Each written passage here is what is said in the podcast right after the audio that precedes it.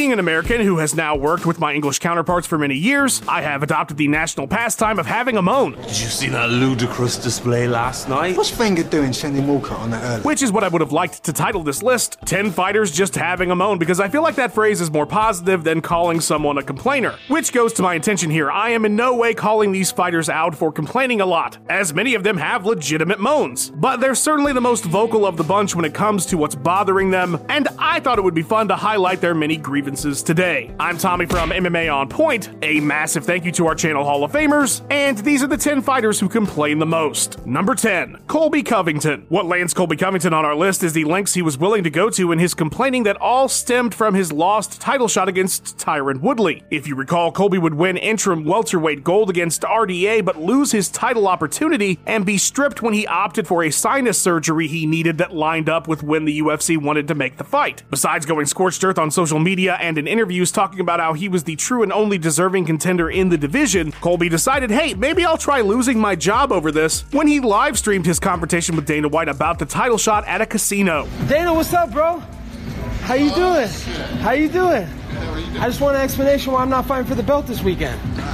Stop filming. Come on, bro. Certainly a strategy, your boss looked incredibly not happy. Then he waited outside by possibly Dana's car. Maybe it was just some random person's. I'm not sure this was ever confirmed. I found your car. Hey, do you want Tyron Woodley to go shine your your uh, your rims some more, buddy? So no, I might just have to fuck your car up. When you come outside the palms, it might not look like that when you come out here, Uncle Fester. And while this incident was the peak of his complaining, the man can't go a single interview about any topic without feeling slighted in some way and letting the world know about it. Number 9, Dillon Danis. We thought about putting Conor on this list since he very often has something to say about any negative commentary or words said about him, especially via Twitter voice note. That was an illegal knee uh, on the head of a grounded opponent. Shut up, Joe, you little fool, yeah. But the apprentice has become the master, and so Dillon makes more sense here. You landed nine punches in six rounds. Yeah. That's not great, is it? It's because he was running, though. Ian McConnor was saying. While these days most of Dillon's complaining is about perceived shadow bans when one of his thousands of posts about Logan Paul's fiance doesn't get 28,000 likes in the first 10 minutes, Conor's jiu-jitsu coach turned undefeated Bellator fighter turned disqualified boxer has always been a bit of a complainer. There was that time he got kicked out of his own gym by Marcelo Garcia, something he still goes on about to this day. Then there was the quote 400 pound fat slob bouncer that choked him outside a New Jersey nightclub that he sued over the incident. He claimed he asked to fight on every Bellator card for the last two years, but Scott Coker was holding him back. Something that is no longer an issue since his release from the promotion. It just seems that any problem or failure that ever comes up is always somebody else's fault. Not to mention, claiming the Matrix in any way is trying to silence you should be an automatic spot on this list. Knock, knock. Who's there? Shh. Whether in any way serious about anything or just one massive clout chase, Dillon is worthy of his spot. Number 8, Dominick Cruz. There is one topic that you can almost guarantee commentator Dominick Cruz is going to have a moan about, regardless of whether or not he's even on commentary that night, and that is, of course, early stoppages. The guy just cannot help himself, and it all stems from his bout with Henry Cejudo for the Bantamweight title. Referee Keith Peterson called the bout after Cruz was dropped with a knee and was taking shots on the ground. Was it early? Honestly, I don't really care anymore. Regardless of how you feel, though, what's relevant to our video today is that Cruz has never let it go. In the weeks after the fight, he had some famously unkind things to say about KP. So I've, I've just never had a referee that I felt so shaky about leading into the fight, that couldn't make eye contact, that smelled the way he smelled. And I have accounts of fighters. Jeremy Stephens has told me like he had to carry that dude back up to his room before he so hammered. Ever since that fight, Dom has been short on when it comes to any referee who steps in with even a slight chance that the fighter is still semi conscious. And while this single issue was probably enough to get Cruz on this list, considering how often he's on about it, what puts him over the top is when he complained about colleague Daniel Cormier's commentary preparation methods. When it comes to DC, you know, I I usually mute it. To me, from my experience, he doesn't do the homework. He he wants to get in and out, get the job done, make his money. That was not fair of you as a colleague to do that publicly. You tell me. The reality is, What did I if You said Dominic. Even if you said DC's my brother, right? They won't run that. They won't run that. You say But that we're what brothers. did They- I- Well, why don't you just do some research on your comments? Something that played out after, as Dom also often complains, the media twisted his words about what it is he meant about DC. What I regret, I guess, is where I said said it. I, maybe I shouldn't have said it there because then that allowed the media to take it and do whatever they wanted. I will say at least Dom is a very entertaining complainer. Number seven, Rampage Jackson. For a guy named Rampage, Quinton Jackson certainly likes to use his words to address his grievances, which is a good thing, but it would make for a pretty unexciting nickname. While he doesn't necessarily have a reputation for being a complainer among fans, What the fuck you doing here? It's not Christmas yet. You're a grumpy motherfucker. Good start, Rampage.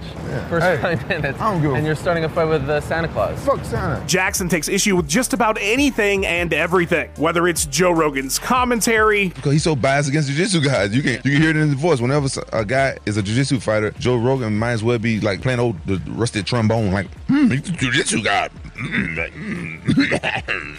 or other fighters spying on him or ripping him off, or his nutritionist for experimenting on him, or for the UFC mistreating him, or Pride FC poisoning him before a fight. Rampage Jackson is certainly not shy about letting anybody know he's not happy about something. It's Jackson's quippiness that saves him from the annoying label and puts him a bit lower on our list. Number 6. Michael Bisping. Steroids. If I could sum up this entry with a word, it would be steroids. There has perhaps never been a fighter more vocal about PEDs than Michael Bisping. Anytime somebody says it was a tainted Tainted supplement, sup- yeah. it's bullshit. If It you makes take martial arts- steroids, you can kiss my ass. And to be fair, the guy literally lost an eye because of Vitor Belfort, who was TRT'd out of his mind when they fought. Uh, absolutely, looked like fucking the Incredible Hulk, you know. But in hindsight, you can look back and say, "Holy fuck, what was I thinking?" You know, this guy's fucking roided out of his mind. So the Count has every reason to go on about the use of performance enhancers, as he has a literal constant reminder anytime he looks at anything. Throughout his late career, if Mike even sniffed a hint of superhuman ability or worse for his potential opponents, The difference is that he can't take steroids anymore because of USADA. any actual history of failures, Bisping was quick to let everybody know what he thought about the topic in his classic venomous delivery. No, no Viagra. No, no, no, just my punch in your face. When it comes to that English tradition of having a moan, Mike Bisping is perhaps one of the best, and while his ire has been largely focused on PEDs and the fighters who use them, he's not opposed to bringing up any other issue that might be bothering him. It's one of the reasons his YouTube channel is so successful. Number 5, Gegard Mousasi. For my money, the most entertaining complainer on this list is without a doubt Gegard Mousasi. The deadpan delivery of his many issues, accented with hilarious amounts of snark, largely stemming from his perception that he was not getting the opportunities he deserved, or the promotion that his high level of ability warranted, were just the best. It was a pretty consistent chorus when he was in the UFC. I'm not getting paid enough. I should be a star based on my ability and my wins. You people value stupid stuff. You you tell me. Is popularity contest? We can do a catwalk. uh, I don't know. I think I'm underrated throughout my whole career. I don't know. Maybe I'm from Holland. People don't care. People are stupid. What can I say? And this is all very dumb and probably pointless, but I'm going to try anyway. I love it. I love the cynicism, especially because he delivers it most of the time with a smile on his face. Well, when you get screwed, you're, gonna say that. They should pay me more. I'm more worth more. I see some fighters getting a lot of money. Uh, I've defeated them. Dan Henderson, he's a legend, but uh, he's old. And while he would leave the UFC on a five fight win streak largely because of the issues he was railing on and on about, luckily for everyone, his complaining did not stop when he got to Bellator. Uh, that guy looked like a horse. You, you, you can see a different, uh, like a picture of him, and then he looked like a muscular when he's 35. There's not even a little bit steroid. That's like a monkey steroid. I don't know. We need a Gegard Mousasi podcast. I would listen to that guy be sour about anything. Call it the Gegard Mousasi Show. Somebody make this happen. Number four, the Gracies. Okay, I know it's a bit unfair to say the Gracies all together, and of course, their contributions to MMA are beyond invaluable. They really are one of the most key figures in all of combat sports. That said, though, they've never lost a fight that wasn't in some way somebody else's fault, and they will gladly let you know that is the case. They just really can't accept losing. Rickson was, of course, famously undefeated, but he did lose the 1993 US Sambo Championship. However, it was because he said he was not explained the rules properly. Royler never actually lost to Sakuraba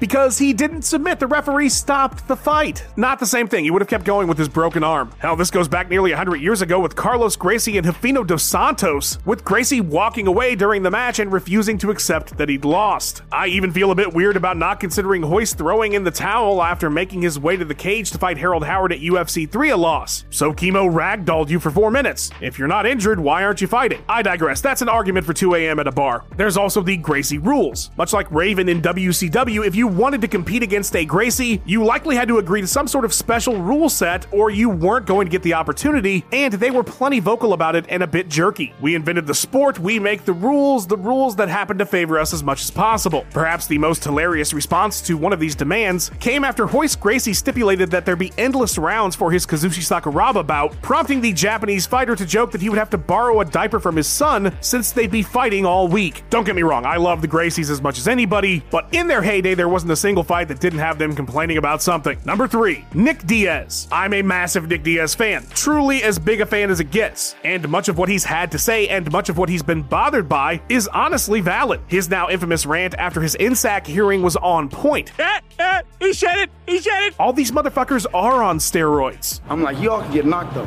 fuck out. All you, all, all, all of these whole little everybody in the room right now. And he was right to fight against the ridiculous suspensions he received for his pot use, something that time has proven him a pioneer on. He also had reason to be suspicious of the weight allowance in the GSP fight, even though I don't believe anything untoward happened. Was the UFC trying to sell you all wolf tickets that you ate right up? Certainly many times. But for all the very legitimate raging against the machine that Nick has done, there are other complaints that are a bit more out there. Probably the most famous that somebody poisoned him before the GSP fight. They poisoned my IV with some kind of weird ass joke. I slept 14 hours. I'm like, what'd you put my IV, dude? But hey, if we get the occasional silly one mixed in with a lot of power checking in MMA by a guy who really did do everything he could to push back against the system, I will gladly take it. Number two, Mark Hunt. Not many fighters can say their complaining got to an official level, as in filing a civil complaint, but that's exactly what happened with Mark Hunt. I don't hate Mark Hunt at all. I never hated Mark Hunt. He knows that.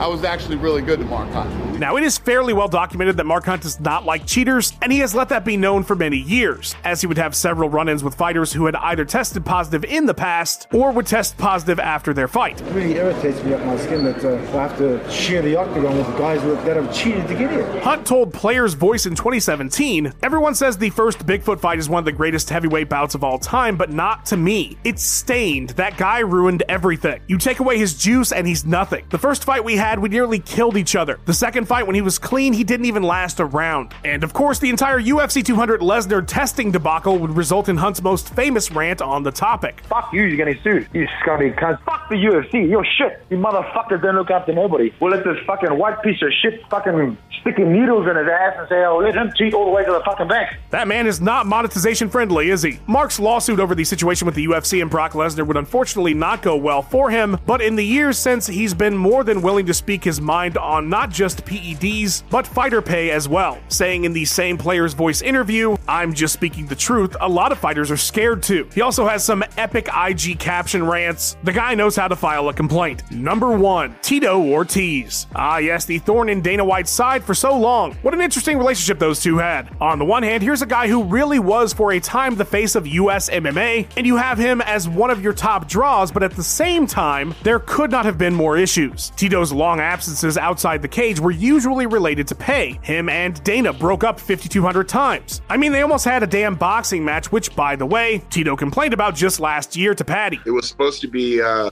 50 on any money that was uh, revenued from the fight. And then when it came about to the contract to sign, and I've always signed a bout agreement for a, a fight that I was doing, that wasn't in it. I wasn't making nothing out of it. It was a lose lose situation for me. Ortiz, while normally a bit less than articulate on most topics, musters every bit of what he's got to talk about Dana White and has had some pretty biting things to say about him and the UFC over the years. So the first cut, the first cut I seen, Micah Brown, who's actually the director of the film, he sent it to me, and there were some things that just uh, they were assassinating my character. I got pushed into a fight that I didn't want to do. Me and Chuck were supposed to be boys. We are training partners at the time. We fought for pretty much pennies. Those guys made over uh, 35 million dollars in pay per view. I made 150 grand. Chuck Liddell made 150 grand, and they walked away with the rest of the money. The relationship that I had, you know with um, my former uh, boss, it was never a good one. It was just I was always looking over my shoulder, looking, you know, what he's going to say something about me now, you know. Um, and it's a year later, and he's still talking about me, and I am not even employed by him anymore, and they're still talking smack on me. And whenever Ortiz has made a major move, be it when he went to Bellator in 2014 or had his cursed trilogy bout with Chuck Liddell, he's been sure to talk about how White and the UFC mistreated him and others. And while there are certainly other things he complains about, especially now that he's more politically minded, it was his constant back and forth forth with the UFC and White over just about anything that has earned him his top spot. You know who Tito has never complained about, though? The editor of this video, Luke Taylor. Please show him all the love you can on his socials. The guy is just awesome. And please go check out his YouTube channel. You'll never hear me complain about our channel champions. They're freaking amazing. If you would like to be one of them, hit that join button. You get all kinds of cool exclusive content. But hey, liking and subscribing would also be great. Who do you think complains the most? Let us know down in the comments below. And thank you so much for watching this one. I will see you when I see you.